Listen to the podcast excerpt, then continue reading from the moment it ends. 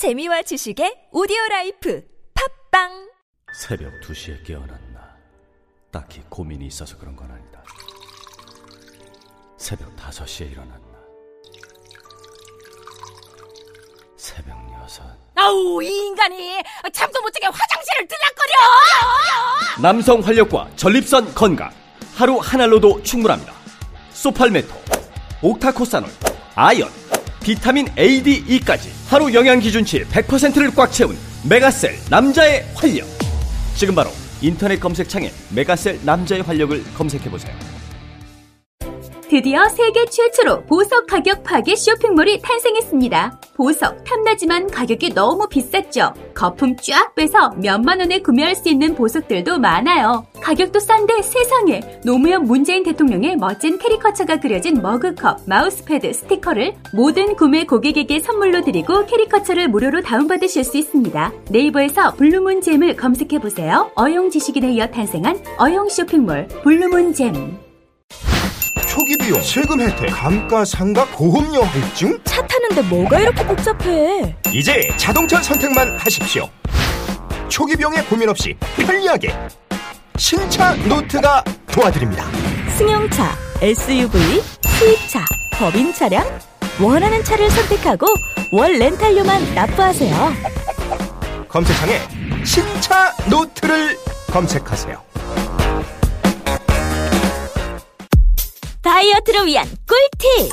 동결건조 채소와 곡물, 단백질, 그리고 효소와 비타민, 미네랄로 만든 다이어트 전용 그린 스무디로 하루 한두 끼만 바꿔 드세요.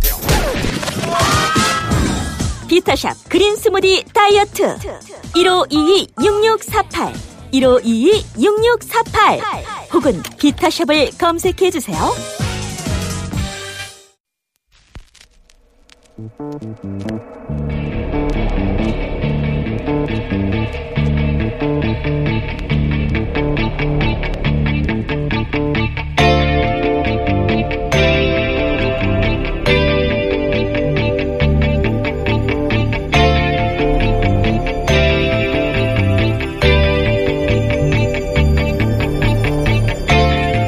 안녕하세요. 김호준입니다.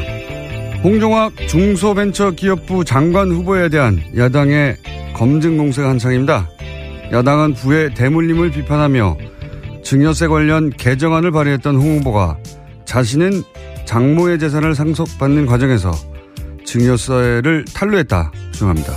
앞에서는 부의 대물림을 비판하면서 뒤로는 부를 물려받고 세금도 제대로 안 냈다. 이런 이야기죠. 국세청 홈페이지를 찾아보면 재산 취득 시 한 사람에게 집중시키지 말고 분산시켜라고 안내하고 있죠. 국세청도 절세 방식을 안내하고 있는 겁니다. 여기서 디테일한 논란은 홍 후보 자신이 청문회를 통해 해명할 영역입니다. 그런데 이 논란의 프레임 그 자체를 바꿔보죠. 홍 후보는 자신의 경제적 지위를 강화하고 편하게 만들 수 있는 정당에 들어가 그런 법안을 만든 게 아니라 오히려 자신의 경제적 지위를 불편하게 만들 정당에 들어가 자신의 이익에 반하는 법안을 발의했습니다. 이렇게 바꾸면 이야기가 전혀 달라지는 거죠. 역시 프레임이 문제다. 김원준 생각했습니다.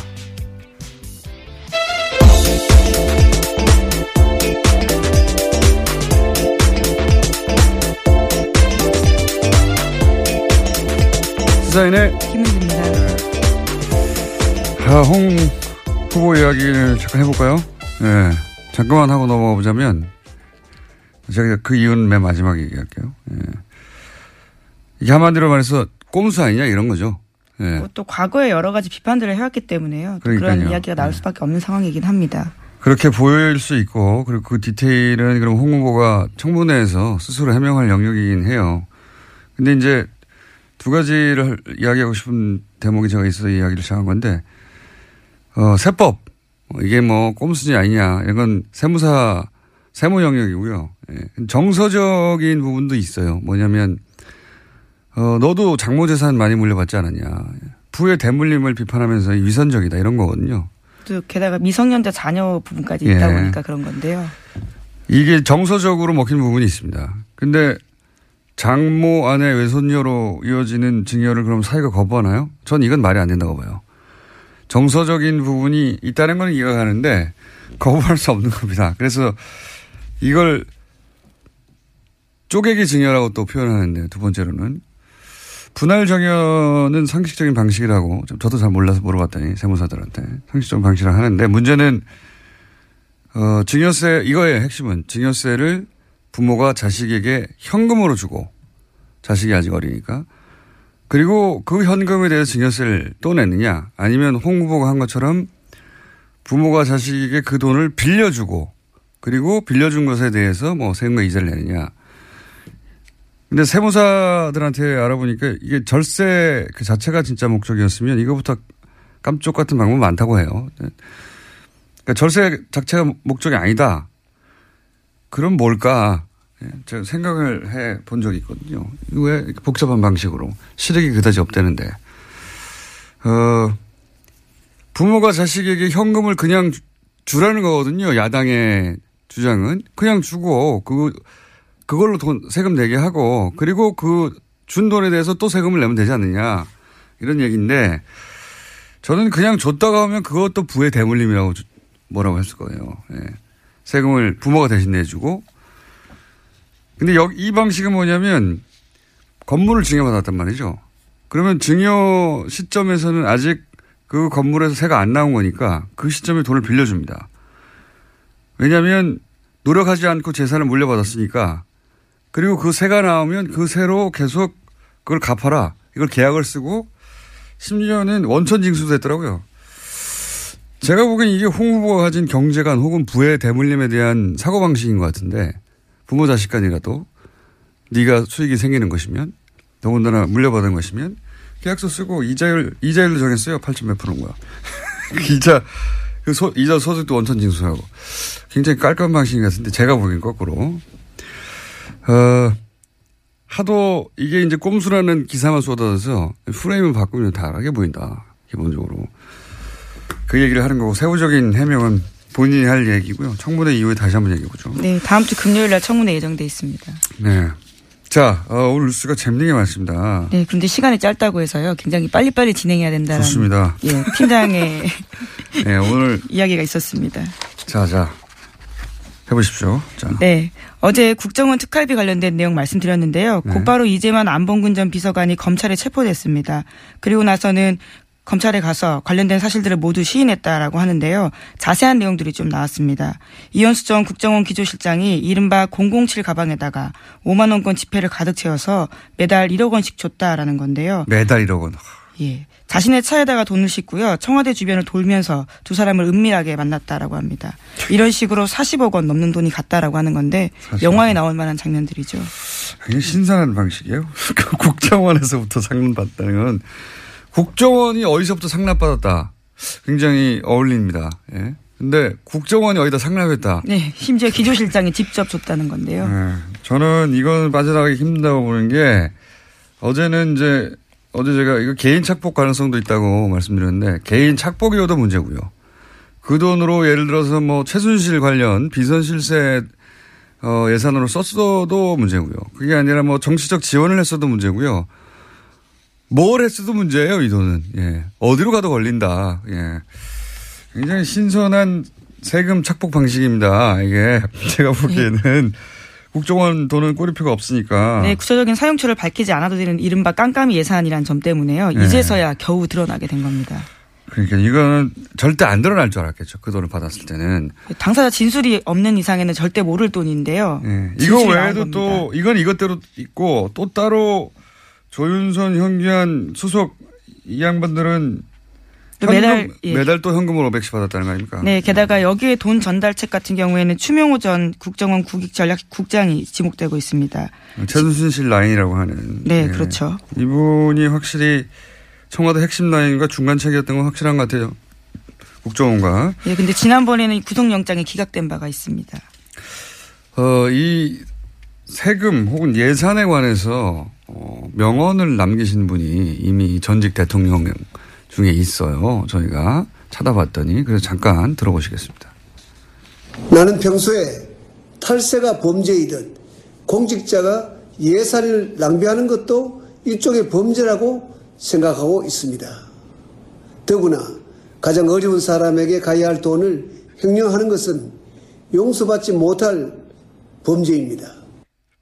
네, 너무 옳은 말씀. 네, 이명박 대통령께서 그런 말씀을 이미 용서받지 못한다고 이놈들 이렇게 말씀하셨고 네, 잘 들으셨죠? 자, 이거 관련해서는 앞으로 계속 사안이 커질 것 같습니다. 네. 자, 다음은요. 네, 다음 뉴스로 넘어가면요. 한중 양국 정부가 어제 지난 석 달 동안에 협상한 관계 개선 협의에 대해서 동시에 결과문을 발표했습니다. 먼저 사드를 둘러싼 기존 입장 차이를 재확인했는데요. 다만 군사 당국 간 채널을 통해서 사드 문제에 대해서 소통하기로 합의한다는 문구가 포함됐습니다. 이어 교류 협력이 양국의 공동 이익에 부합한다며 모든 분야의 교류 협력을 정상 궤도로 조속히 회복시키겠다라고 합의했습니다. 어, 드디어 뭐 사드 문제가 해결됐다기보다는 뭐 털, 탈출구가 저 멀리 있는 것이 보이는 것 같은데. 요 사항은 어, 뭐 시진핑 권력이 안정화되면 사드 문제도 해결될 수도 있다라고 며칠 전에 예언을 하신 도울 선생. 어, 예리한 예언이었어요. 알고 봤더니. 외교부하고 도울 선생이 뭔가 정보를 주고받았을 리는 없고 그래서 저희가 어, 도울 선생님이 예측했던 대로 갑자기 사드 문제가 뭐랄까요 해결의 단초가 마련됐기 때문에 다음 주에 한 번 더 모시고 어, 심지어는 도울 선생님이 이제 본인을 특사로 임명해달라고 했는데 예. 어, 사드 문제가 해결될 수도 있다라고 했던 전망을 며칠 전 내놨기 때문에 왜 그렇게 전망을 내는지 좀 구체적으로 다시 한번 도울 선생을 통해서 브리핑 해설을 들어보는 시간을 갖기로 하겠습니다. 자, 다음 뉴스는요? 네, 또 어제 파업 중인 MBC 노조가 새로운 폭로를 했는데요. 김장겸 사장이 보도국장과 보도본부장이던 시절에 소위 보도 영상 지침이 있었다라는 겁니다. 세월호 참사나 촛불 집회 등 민감한 현안에 대해서 특정 영상을 배제하라라고 했다라는 건데요. 예를 들어서 2014년 5월 달에는 세월호 실종자 학생이 찍은 휴대전화 영상은 사용 금지하라라는 겁니다. 또 세월호 참사 일주기 때는 슬픈 음악 사용을 금지하라는 등 아주 구체적인 지침을 내렸습니다. 이런 게 언론 장악인 거죠. 예. 이렇게 방송국이 굴러가고 있었는지 어떻게 알았겠습니까? 예. 그냥 막연히 생각했는데, 어, 장악은 굉장히 구체적으로 한 거죠. 슬픈 음악은 사용하지 말고, 실종자 학생이 찍은 휴대전화 영상은, 사실 이 영상은 굉장히 사건의 현장을 보는 중요한 영상이거든요. 네, 그렇죠. 굉장히 임팩트가 큰 영상입니다. 그러니까 사용하지 말라고 하는 거죠. 예. 구체적으로 지침이 있었다. 자, 그런 게 밝혀지고 있습니다. 자, 다음 뉴스는요? 네, 어제 진선미 더불어민주당 의원이요. 박근혜 전 대통령 오촌 살인 사건과 관련해서 보도 자료를 냈습니다. 진 의원은 최소 현장에서 2명에서 3명까지 공범이 있었는데 이것을 추적했어야 함에도 경찰이 박영수 씨 단독 범행으로 결론 지었다라고 지적했는데요. 현재 재수사가 시작됐지만 가족과 국민들이 여전히 우려하고 있다면서 성역 없이 수사해야 한다라고 지적했습니다. 이거는 이제 그 박용철 씨의 그 사망 당시 그러니까 부검 당시라고 해야 더 정확하겠네요. 그 어, 아니죠 사망 당시 사진인가요? 가물가물하나요? 그 사진을 직접 본 분들이 거의 없겠죠. 예, 거의 없을 텐데 저는 이 사건으로 이제 어, 재판을 받았기 때문에 이 사진을 봤어요.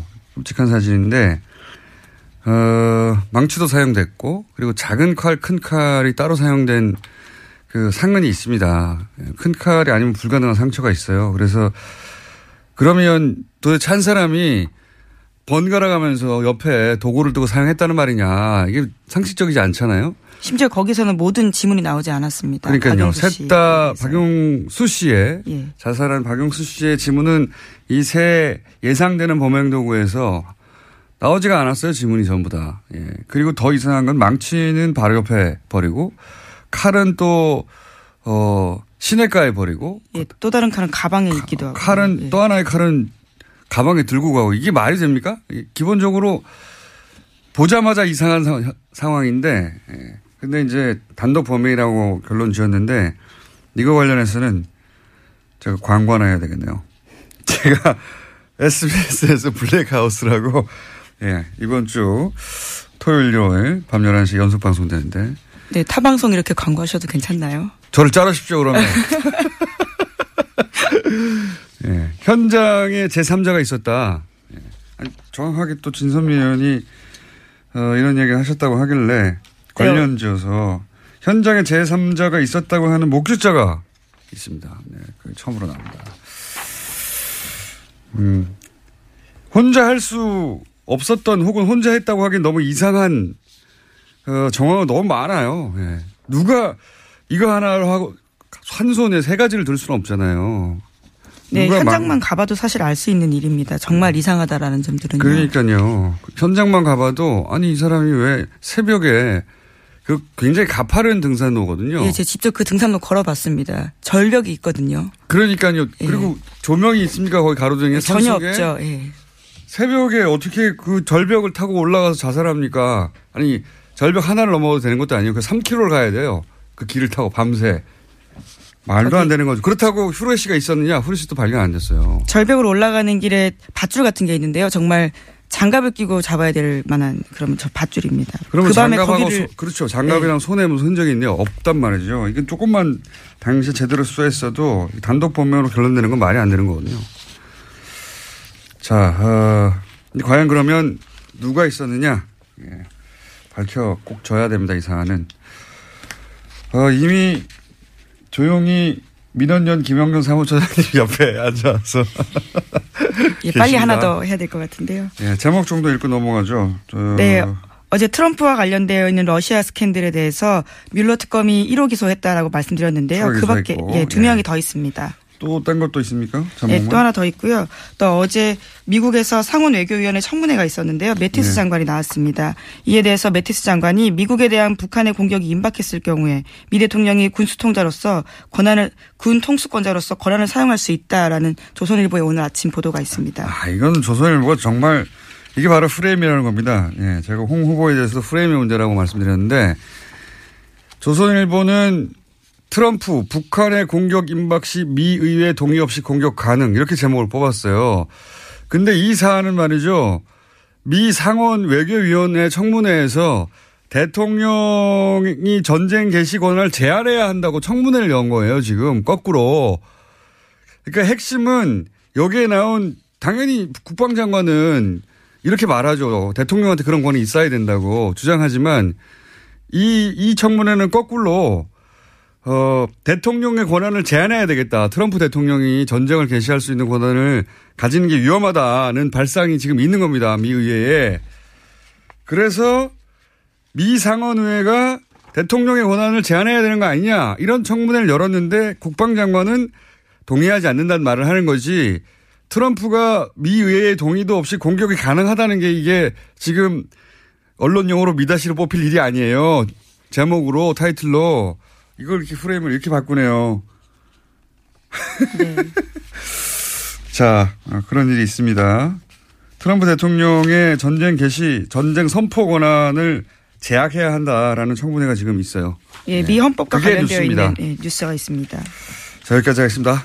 네, 시사인 김은지였습니다. 감사합니다. 네, 바로 이어서 어제 얘기하다가 시간이 짧아서 안녕하세요. 김원경 최장입니다. 연결해서 예. 짜투리로 나오신 네이버 관련 네이버 관련은 굉장히 중요한 사안이라 네 어제 이제 어, 국회에서 네. 어, 네이버 뉴스 편집권에 대한 네. 문제 지적이 있었고 네, 네. 뭐 국민의당에서도 어, 대선 기간에 불이익을 당했다라는 네. 주장도 있었고 해서 네. 어, 불이익을 당했을 시점이 있을 수도 있습니다. 국민의당이. 그런데 네. 정반대로 다른 정당이 불이익을 당했다고 주장에 마땅한 사안도 있었거든요. 네. 잠깐 소개해 주시면 구체적으로. 아, 그러니까 민주당이 불이익을 당한 사례를 얘기하면 되나요? 뭐 민주당에도 누구 근데 일단은- 지난, 지난 사안 중에 네. 민주당이 크게 불이익을 당한 사안이 있어서 그때 한번 예, 저희가 이제 했었죠. 근데 네. 이제 일단은 자유한국당에서도요, 저희 민원연 보고서를 보고 자신들이 불이익을 당했다고 네. 국회 국정감사에서 말을 했더라고요. 네. 이게 월간조선 보도에 나왔는데, 어, 10월 20일에 중앙선관위 국정감사에서 박성중 자유한국당 의원이 민원연 보고서를 언급을 하면서, 네. 어, 문재인 287건, 그리고 안철수가 170건 후, 어, 노출되는 동안에 홍준표 후보가 82건, 유승민 63건, 심상정 한 건이 됐다라고 하면서 이제 편향되게 편집이 되었다라고 지적을 했- 했어요.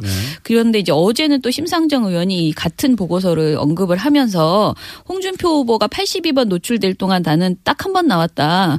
어, 제가 이제 웃어야 할지 울어야 할지 혼란스럽다 이렇게 심상정 의원께서 말씀하셨어요. 각 정당이 각자 자기들이 다 네, 불리하게 그렇죠. 노출됐다는 거고. 그런데 예. 이제 제가 어, 심상정 의원실에서 어제 전화를 받았습니다. 네이버 측에 이 내용을 물어보니 네이버 측에서 민원연 데이터가 정확하지 않다라고 답변을 하셨대요. 네. 근데 저희는 보고서를 낼 때 애초에 저희의 한계점들을 몇 가지를 얘기를 계속 네. 드렸었고요. 들었었고요.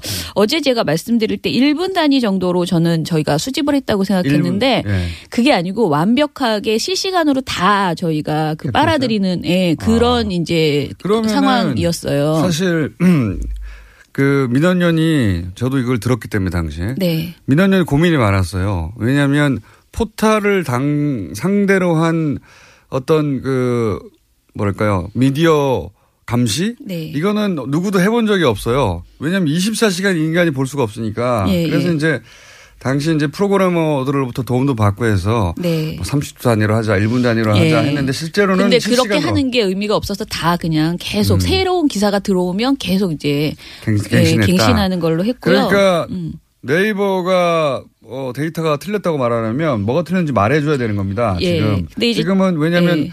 그런 데이터를 다 받아서 예. 그거를 분석을 한 거거든요. 지금은 저희가 지금 아까 말씀드린 그 카운팅은요, 정확하게 말씀드리면 3월 20일에서 4월 9일까지의 뉴스 기사 페- 페이지에 배치된 기사 중에서 첫 번째에서 12번째까지 그 안에 들어, 12번째가 대체로 이제 그 뉴스박스에서 주요 들어오는 기사거든요. 거니까. 12번까지를 대상으로 했고, 세월호 선체 인양이나 본체 인양, 박근혜 구속 등의 날에는 기사가 너무 늘어나서 17번째까지를 저희가 메인으로 해서 음. 이런 카운팅. 기준을 정해서 네, 네.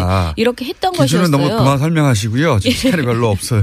아무튼 또 나오셔야 어, 돼 내일 이렇게 되면 사례 사- 너무 자꾸 지- 정확하지 않다라고 얘기를 하시니까 저도 네. 무슨 말을 할 때 좀 조심스럽게 되는데요. 어 이것 말고 저희가 굉장히 민주당이 불리하다 오히려 음. 이렇게 생각했던 사례들도 있습니다. 예를 들면 경선 과정에서요. 예. 어 일단은 유승민 후보가 경선이 확정되는 날 후보로 확정되는 날 3월 28일에 어 약 13시간 네이버에서 노출되어 있었습니다. 경선 확정은 중요한 날이죠. 네, 예. 네. 근데 이제 지금 말씀드리는 거는 어, 첫 번째 뉴스박스만이에요. 그러니까 네. 어, 모바일을 열었을 때 첫 번째. 가장 눈에 띄는 네, 네. 예. 어, 자유한국당 홍준표 후보는 3월 31일 날 확정되었는데 이날 15, 시간 노출이 되었습니다. 예. 그리고 두 후보는 이제 대선 후보 확정이었으니까 13시간, 15시간이 비슷했고요. 예. 그런데 요 같은 시기에 3월 28일에 국민의당 영남 경선이 있었습니다. 영남 대선 확정이 아니라 네, 영남 예, 경선. 영남 경선인데 안철수 후보가 압승했다는 내용이 13시간 동안 모바일 뉴스 첫 번째 화면에 노출이 되어 있었어요. 음. 특정 지역 경선이었는데. 예, 예. 그런데 민주당 연남 경선도 있었거든요. 예. 영- 민주당 연남 경선은 3월 31일이었는데 이날은 단 2시간만 문재인 후보가 예, 했다. 그 다른 정당에 비해서 것이 민주당 노출 시간이 너무 적었다. 네, 네. 그래서 민주당과 국민의당 후보 확정에 대해서 어 그러니까 당, 경선 영, 똑같은 영남 경선에서 너무 꼭- 차이가 많이 났다는 이건 거죠. 안철수 후보가 오히려 특혜를 받다고 볼 수 있는 그렇죠. 부분인 건데 왜냐하면 다른 정당은 경선으로 후보가 확정된 날이니까 네. 12시간, 15시간 확- 노출된 것은 맞는 것 같고요. 네. 그리고 민주당도 경선 확정이 아니라 지역 경선이니까 2시간 노출된 것도 맞는 것 같은데 안철수, 안철수 후보가 너무 많이 노출된 영남 거죠. 경선 13시간. 예, 음. 후보 확정도 아니고 영남 경선인데 예. 13시간 노출은 많다. 근데 이제 대선 후보가 확정된 날만 비교해 보면요. 네. 문 후보는 16시간, 안 후보는 17시간, 홍 후보는 15시간, 유 후보는 13시간 노출되었다. 경선 확정 날 이렇게 보시면 됩니다. 음. 뭐몇 시간 차이는 있지만 네. 어 이거는 뭐 그때 뉴스 상황에 따라 좀 달라질 수도 있으니까요. 다른 뉴스가 많아서. 근데 하나, 예, 예. 하나 더 말씀드릴 건 다음도 네. 어, 저희가 이제 문제로 지적했 던 것들이 있는데요. 예를 들면 연합뉴스의 박지원 문재인 부산 기장 800평 집 내역 공개해야라는 4월 17일 음. 기사가 다음에서 10시간 이상 배치된 적이 있습니다. 네. 그런데 이게 모니터 기간 당시 모니터 기간이 4월 17일에서 21일까지였는데 요 기간 중 다음과 네이버를 통틀어서 선거 보도 중에서 가장 오랫동안 메인 단일 보도 화면에. 예. 예, 노출된 기사였어요. 근데 네. 이 기사가 안 후보의 딸 그 재산 공개 내역이 문제라면 문 후보 본인도 800평 800평 좋은 집에서 사는 만큼 그 집을 소유하게 된 과정을 소상히 공개해야 된다는 음. 그 박지원 의원의 지적을 그대로 받아 쓴 보도였어요. 네. 그런데 문제는 박 대표가 문재인 후보 그 집에 대해서 지금 제목에 부산 기장 800평 집이라고 했잖아요. 네. 근데 문재인 후보 집은 그 당시에 양산에 있었거든요. 그러니까 네. 뭔가 또 다른 집이 800평짜리가 부산 기장에 있는 것처럼 오해가 되는 이런 음. 것이었어요. 그래서 국민의당이 이후에 이 발언을 정정했습니다. 그런데 음. 이런 보도가 10시간 동안이나 그대로 다음에서 음. 오랫동안 어, 있었다. 이거는 어 아, 그대로 우리가 받았으니까 괜찮다라고 말하기에는 그러네요. 좀 지나치다라는 음. 예. 그래서 네이버뿐만 아니고 다음도 뉴스 편집에 있어서 신중을 기해야 한다라는 점은 비슷했다. 예, 이 이게 말씀을 드리겠습니다. 처음 지난 대선에서 해본 건데요. 이, 이 기법과 방식을 좀더 어, 고도화해 갈 겁니다. 근데 네. 그때는 이제 기법이 어, 아직 그 개발이 안 돼서 네. 단순 비교한 거거든요. 네, 네. 노출 시간, 그 다음에 정치적 이벤트의 중요성 이런 걸 비교해 예, 예. 가며 그 다음에 좀더 더 들어가서는 기사가 노출됐다고 다 좋은 게 아니라 부정적이냐 긍정적이냐 예, 이렇게 예. 구분해 가면서 그런데 그렇게 해 보면 사실은 각 정당이 주장하는 것과 다르게 어 예를 들어서 국민의당이 유리했던 적도 있고 네, 네. 그렇죠 특정 정당이 유불리가 분명히 이- 있긴 있다 중요한 예, 건 그렇죠. 여기서 네. 있긴 특정 시점에 특정 정당이 유불리가 분명히 있어 보인다 그리고 이슈가 분리하면 어쩔 수 없어요. 예를 들어서 자유한국당의 홍준표 후보는 그 돼지 발정제 이후에 그때 당시에 엄청 부정적인 제목이 엄청 많았어요. 예. 예. 그런데 이걸 우리가 이걸 분리하게 했다고 무조건 잘못했다고 말할 수는 없거든요. 네. 그러니까 이슈에 따라서 사실 바뀌는 것인데 문제는 이제 그 과정에서 포털이 뭔가 의도적으로 비정상적으로 네. 어떤 이슈를 오랫동안 노출시키거나 이런 건 튀는 거죠. 감추는 것은 예. 조금 이상한 것이죠. 기장 800평집 이런 네. 거 튀는 것이고 또는 뭐 지역 경선인데 특정 후보는 어 대선 확정만큼이나 오래 노출된다든가 네. 이런 거는 포탈에 노출된 시간만큼 엄청나게 노출도가 늘어나는 거죠. 한 시간이면 포탈에 접속한 사람이 네, 네. 100만 단위로 들어가기 때문에 예. 어, 자 민원연이 그래서 생각하는 포탈의 엄청난 영향력에 네. 대해 상대적으로 규제가 너무 없고 네, 네. 그다음에 투명하게 검증할 수 있는 방법이 없어서 개선점 요구할 수 있는 개선점이 있는데 오늘 시간이 없네요. 아, 이거, 이거 하나만 말씀드릴게요. 뉴스 배열의 기준, 네. 그러니까 그걸 공표해라, 미리. 도대체 무슨 기준으로 하는 건지. 그리고 만약에 알고리즘으로 자동화하고 있다라고 주장한다면 그 알고리즘도 공개해라. 자, 이거 말씀드리겠습니다. 여기까지만 얘기하고 조만간 또 모실 것 같아요. 예. 그러니까 네이버가 주장하는 만큼 명쾌하지 않다. 네. 실제. 그게 지난 대선관의 검증으로는 확인됐다. 네. 여기까지만 일단 말해놓고요. 또 있습니다. 저희가 관련 뉴스는 앞으로 다룰 것이. 네. 그리고 민정현 차장님도 더 나오실 것 같고. 여기까지 일단 하겠습니다. 민원연의 김원경 3차장이었습니다. 감사합니다. 감사합니다. 아, 또 떨어졌어. 너 또 입사 시험 봤어? 아니, 차량용 핸드폰 거치대 말이야. 여러 개 사봤는데 실패의 연속이야. 떨어지고, 시야 가리고, 운전석에서도 멀고, 뭐 좋은 거 없을까? 싼 것만 찾으니까 그렇지. 제대로 된 거 하나 사서 편리하게 쓰는 게 더 낫지. 그런 게 있어? 그럼 있지. one, two, three 할 때 two. 힘 세다 할 때 힘. two, 힘. 투 힘? 두 배로 힘이 세다는 건가? 네이버 검색창에 투 힘을 검색해 보세요. 입니다. 이거 먹고 제가 한번 볼일 봐가지고 네. 바나나 나오는 바람에 원숭이들이 들고 그래가지고 네. 어우 한 몇십 마리가 달라붙어가지고 시겁했던 기억이 있습니다. 아침마다 원숭이를 불러 모으는 미궁 대장사랑이었습니다. 장 실 장실 굿모닝 화장실. 바나 바나 굿모닝 바나나. 미궁 대장사랑 건강기능식품 광고입니다. 골반 잡자 바로 잡자 바디로직. 허리 통증 바로 잡자 바디로직. 몸매 교정 바로 잡자 바디로직. 자세가 좋아지는 골반 교정 타이즈 바디로직 검색창에 골반 교정 바디로직 삐딱한 남성 골반 허리에도 역시 바디로직입니다. 바디로직의 효과를 못 느끼셨다면 100% 환불해드립니다. 자세한 환불 조건은 홈페이지를 참조하세요.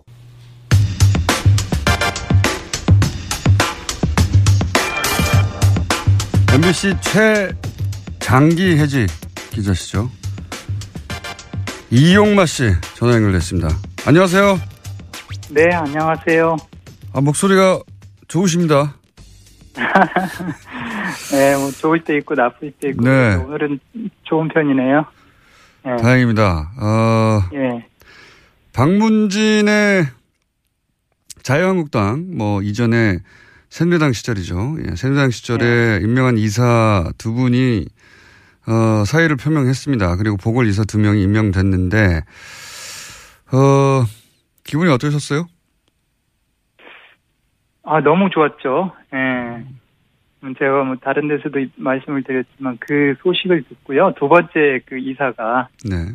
사퇴했다는 소식을 듣고 집에 그때 있었거든요. 네. 아, 혼자서 정말 엉엉 울었어요. 소리면서. 예. 네.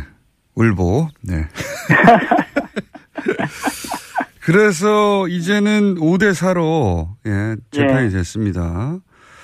예. 어, 근데 이걸 두고 자유한국당에서 그렇게 주장하는 거는 뭐 이해는 가는데 거꾸로 어, 한편 한편으로 이 국민의당에서도 이 임명이 방송 장악이라고 주장하거든요. 예. 국민의당에서는 사실은 그 뭐랄까요 이렇게 그동안 장악됐던 방송에 의해서 공격을 당했던 것 같은데 이와간 이런 방송 장악이다 이것이 이런 주장에 대해서는 어떻게 말씀하시겠습니까? 표리부동이라고 생각을 해요. 만약에 이 사람들이 지금 분당이 안 돼 있다라고 한다면 네. 이런 얘기 절대 안 할 사람들이거든요. 음. 그런데 지금 이제 분당에 대해서 자신들이 야당이다. 네. 라고 하다 보니까 결과적으로 그 이번에 박문진 이사 선임 과정에서 이 사람들이 아무런 영향도 미치질 못했잖아요. 음.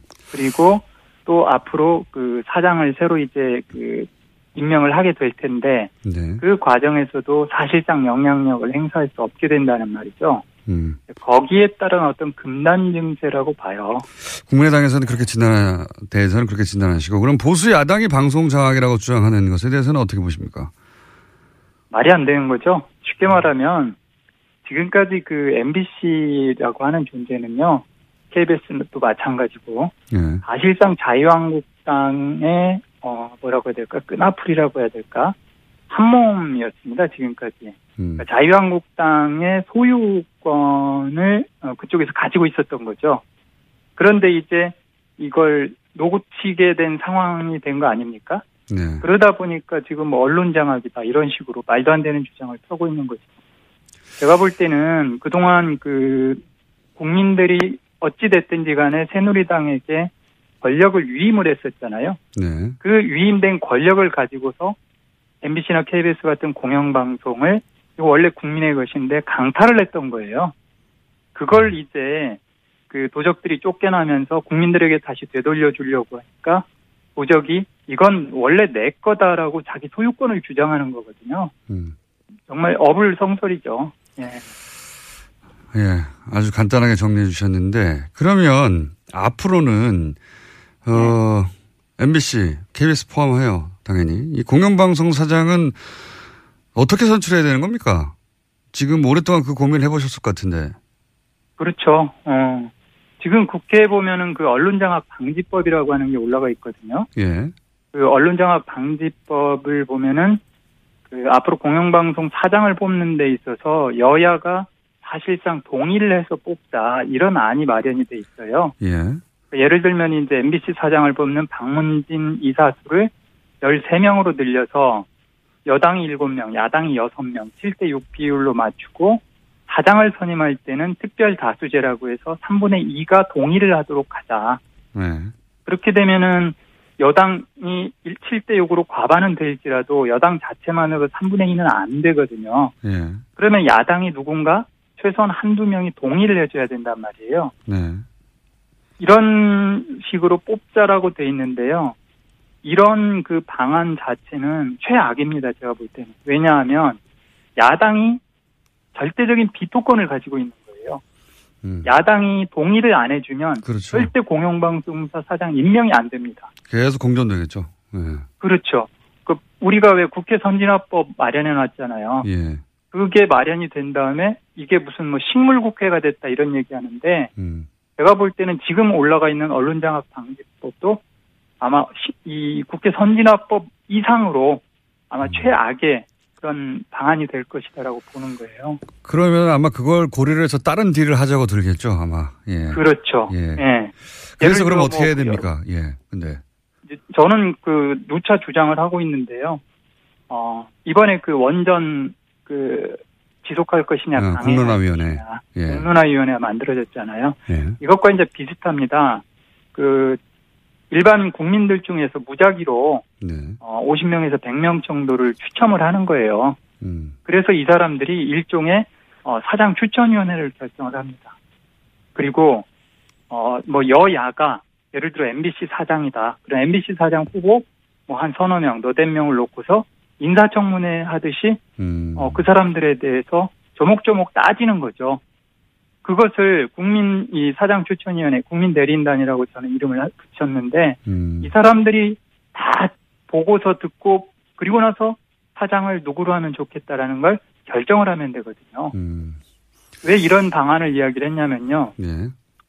지금까지 그 공영방송 사장을 항상 여야, 즉 국회 정치권에서 추천한 그 이사들이 결정을 하다 보니까 무조건 이 수액 게임, 쉽게 말해서 여당에서 추천한 사람들이 무조건 될 수밖에 없는 거예요. 그런 식이기 때문에 어 방송 장악이라는 얘기가 끊임없이 나오고 또 어 아무리 그 유능한 후보라고 해도 야당에서 추천을 하게 되면 절대 사장이 될 수 없고 반대로 아무리 무능한 사람이라도 여당에서 빌면 무조건 되는 구조란 말이죠. 네. 이런 그 당리 당략에 얽힌 문제에서 벗어나야 된다.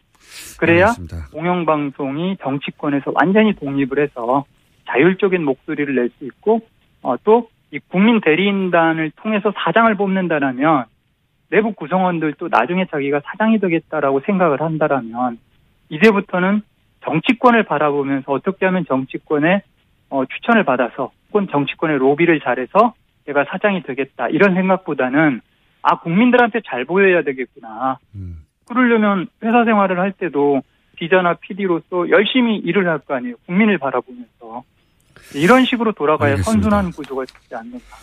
예. 아, 방통위가 참고해야 될 어, 말씀이신 것 같고 아시는 분은 다들 아시지만 모르신 분들도 있을 테니까 지금 말기암이시죠?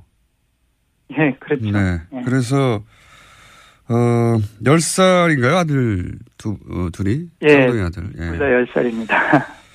어 쌍둥이 아들 둘에게 인생에서 중요한 판단을 내려야 할 시점에 참조 어, 하게 하겠다는 생각으로 책을 하나 쓰셨다고 하던데 예. 세상 제목이 뭡니까? 세상을 바꿀 수 있다? 예, 세상을 네. 바꿀 수 있습니다. 그 책에서 이제 지금 언론 얘기하니까 그 예. 언론에 관련된 것만 제가 두 가지 여쭤볼게요. 여기서 예. 어, 우리나라에 전공 기자가 제대로 된 사람이 한 명도 없고 그 외신 그대로 받아쓰게 한다. 저도 저희 방송에서도 항- 항상 지적하는 부분이거든요. 예신을 그대로 받아서서 외국의 시각으로 세계를 본다고. 이거를 네. 현장에 계실 때 뼈저리게 느끼셨어요? 예, 제가 그 2001년도에 아프간 전쟁이 발생했거든요. 예. 미국이 아프간을 9.11 테러 이후에 네. 공격을 했는데 그 당시에 우리나라에서 엄청나게 많은 그 언론인들이 파키스탄에 파견이 됩니다. 네. 왜냐하면 그 당시 이제 전쟁이 발생을 했기 때문에 아프간에는 못 들어가는 거예요. 아하.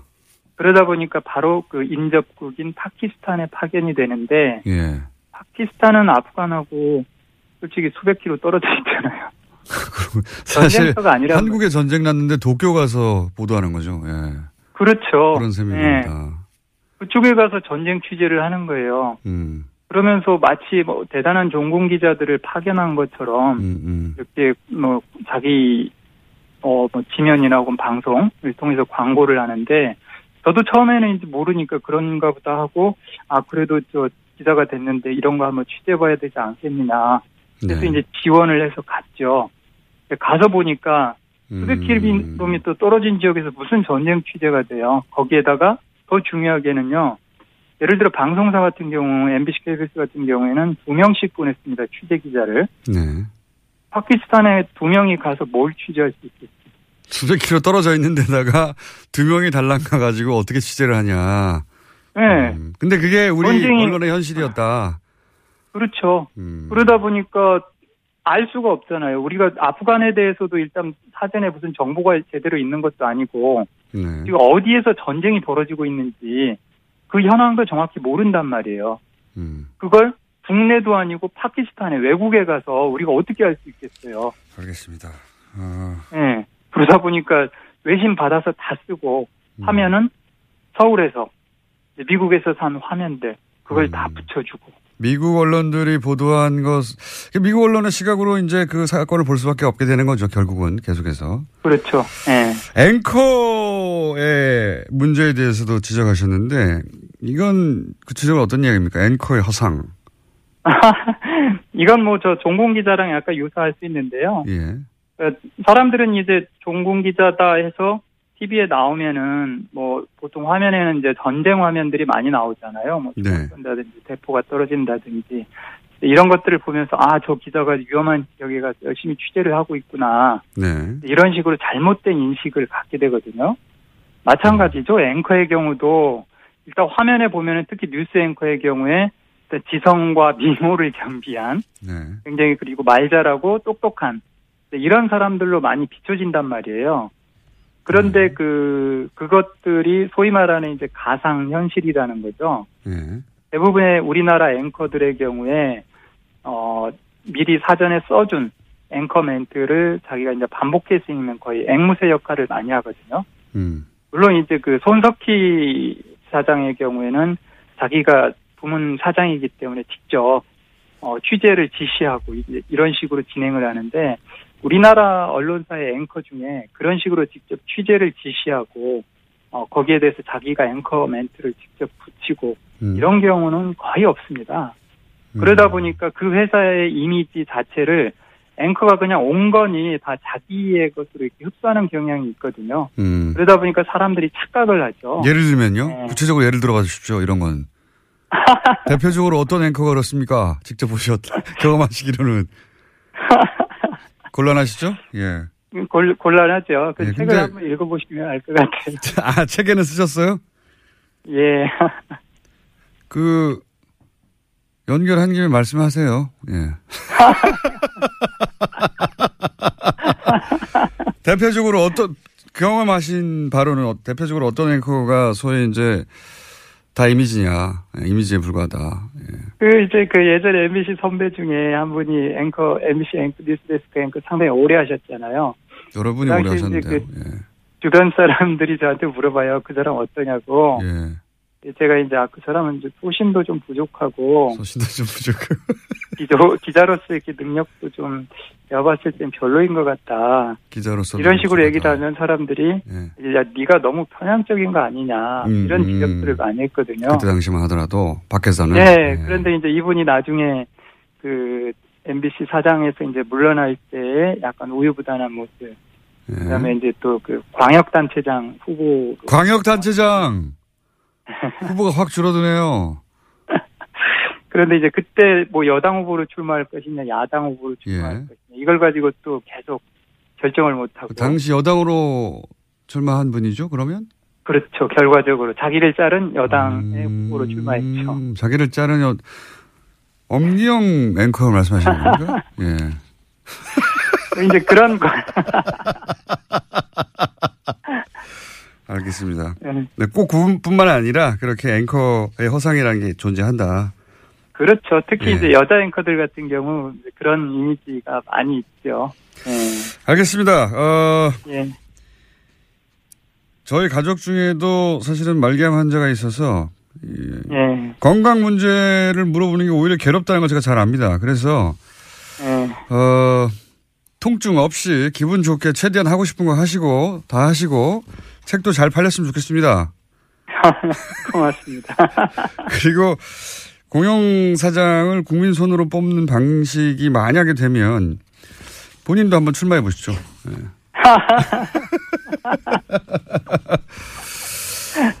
저희가 오늘 준비한 시간은 여기까지 하겠는데요. 예. 예. 어, 컨디션이 좋아서 직접 나오실 수 있는 날이면 제가 좀 길게 해볼게요, 인터뷰. 예. 예, 예. 예. 알겠습니다. 오늘 말씀 여기까지 듣겠습니다. 감사합니다. 예, 고맙습니다. 네. 지금까지 이용마 해직 기자였습니다.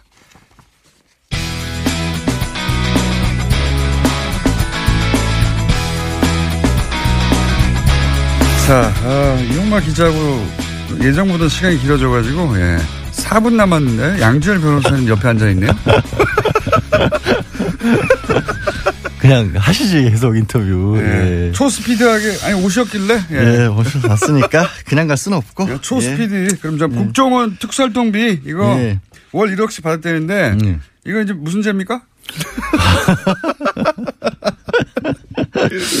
뇌물로 일단 체포는 했어요. 이재만 안봉근 두 사람을 뇌물 공여죄로. 네.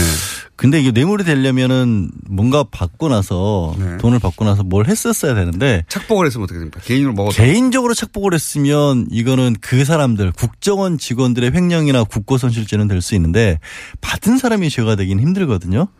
그래서 예 거기에 대해서는 영장을 할 때는 뭐라고 썼냐면 현안이나 예산 배정의 편의를 받기 위해서 돈을 건넸다. 왜냐면 청와대가 예산을 배정을 하니까. 배정하니까. 그러니까 그렇게 볼 수밖에 없는 게 이게 국정원 기조실장이 이재만 안봉근 두 비서관에게 매달 1억 원씩 갖다 줬다는 거 아니겠어요? 근데 기조실장은 4년 동안 했던 이현수 기조실장인데 국정원 예산을 다 총괄하는 사람이거든요. 그렇죠. 네. 어마어마한 능력을 가진 사람인데 왜 비서관들에게 그렇게 줬을까? 대비를 해보면 정무수석에게는 추미하고 국장을 시켜서 500만 원밖에 안 줬거든요. 그거 진짜 용돈이에요. 그러니까 보면. 그건 예. 용돈.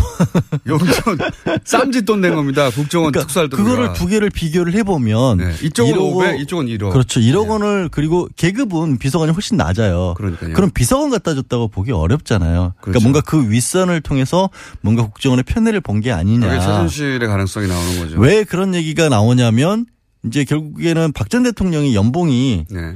2억에서 2억 5천 사이인데 재산 신고를 한 거 보면 하나도 안 줄어들었다는 거예요. 네. 있는 동안에. 근데 쓴 돈은 있잖아요. 많죠. 많죠. 많다고 추정됩니다. 어, 그럼, 아, 왜냐면, 추정됩니다. 네. 그때 화제가 됐던 것 중에 하나가 탄핵되고 나서도 1월부터 5월까지 10억 옷값, 원의. 업무 활동비를 썼다. 이런 것도 문제가 됐었는데. 아 그리고 옷값만 하더라도 그렇죠. 뭐 그거, 그거? 말고도 추가로 매달 1억 원씩 썼다라면 뭔가 이거는. 비선 의료가 있었지 않습니까? 비선 의료라든가. 뭐 시술도 있고 옷값이 될 수도 있고 여러 가지 다른 데 쓴 게 아니냐라는 생각을 할 수밖에 없는 거예요. 예. 그럴 경우는 무슨 죄가 됩니까? 그럴 경우에 개인적으로 착복한 거기 때문에 횡령죄 공범 같은 건 될 수 있을 것 같아요. 국고손실죄 같은 음, 경우도 공범이 될 수 있고. 근데 이 사건이 너무 특이한 게 진짜 특이한 거예요. 이거. 여태까지는 이게 저도 듣고 나서 정말 와 신선하다. 뭐 말도 안 이거. 되는 일이거든요. 국정원을 국정원을 후린 거 아닙니까 이게? 그렇죠. 국정원을 우리 팔목 비튼다는 표현을 쓰잖아요. 이렇게 돈을 뜯어내기 위해서. 국정원을 삑을 뜯은 거예요 이게. 야, 근데 특수활동비를 이렇게 유용한다는 얘기가 많이 나오긴 나왔었는데 네. 거의 90년대 이후로 없었다라고 보는 게 정치권에서도 얘기가 나오는 게 상례더라고요. 예전에는 진짜 뭐 그 보스 정치 할 때는 돈 갖다 나눠주고 그랬잖아요. 정치인들에게. 그때 말고는 없어졌다고 알려졌는데 이게 부활한 게 아니냐. 국정원이 누군가한테 상납한다는 거는 머릿속에 잘 그려지지가 않기 아, 때문에. 그렇죠. 그래서 이제 어, 그 신선했어요, 아주. 전 국정원장 세 사람에 대한 압수수색 다 했는데 네. 실제로 밝혀질지가 참 애매한 게 알다시피 특수활동비 영수증도 안 쓰는 안 쓰는데 네. 이걸 어떻게 밝혀낼까? 근데 또 영장이 나온 걸 보면 의미 있는 증거가 있다는 얘기거든요. 법원을 설득할 수 있었기 때문에. 이건 언론에 나온 이상의 뭔가를 쥐고 있겠죠. 그렇죠. 진술만으로는 예. 아니 불가능해요. 그냥 10억 1억 줬다고 했는데 어 줬어 하고 불렀겠어요? 안 되죠. 안 당연히 검찰에서는 보다 자세하게. 근데 특이한 뭐 거는 물어봤겠죠. 국정원 이거는 개혁 TF에서 나온 것도 아니고 화이트리스트 관련해서 수사를 하는 과정에서 검찰이 이 판도라의 상자를 열었다. 아 이게 그게 이제 검찰 수사를 안 받아보셨잖아요. 변호만 하고. 옆에서 받는 건 보기는 봤죠 많이. 근데 말로 쫀다고 나오진 않아요 절대로. 이 어. 그다음에 대상자들이 국정원 기조실장씩이나 지낸 사람이 옆에서 검찰 수사관이 불어 그런다고 불겠어요? 검찰이 아니거든요. 불어 하지 않아요. 아이, 그러니까 알죠. 코너로 몰아갔겠죠. 근데. 뭐 시간이 다 됐네? 예 됐어요 벌써? 네, 계속 떠드세요. 저 양결이었어요. 근데 참 소개도 안 했어 심지어 오늘.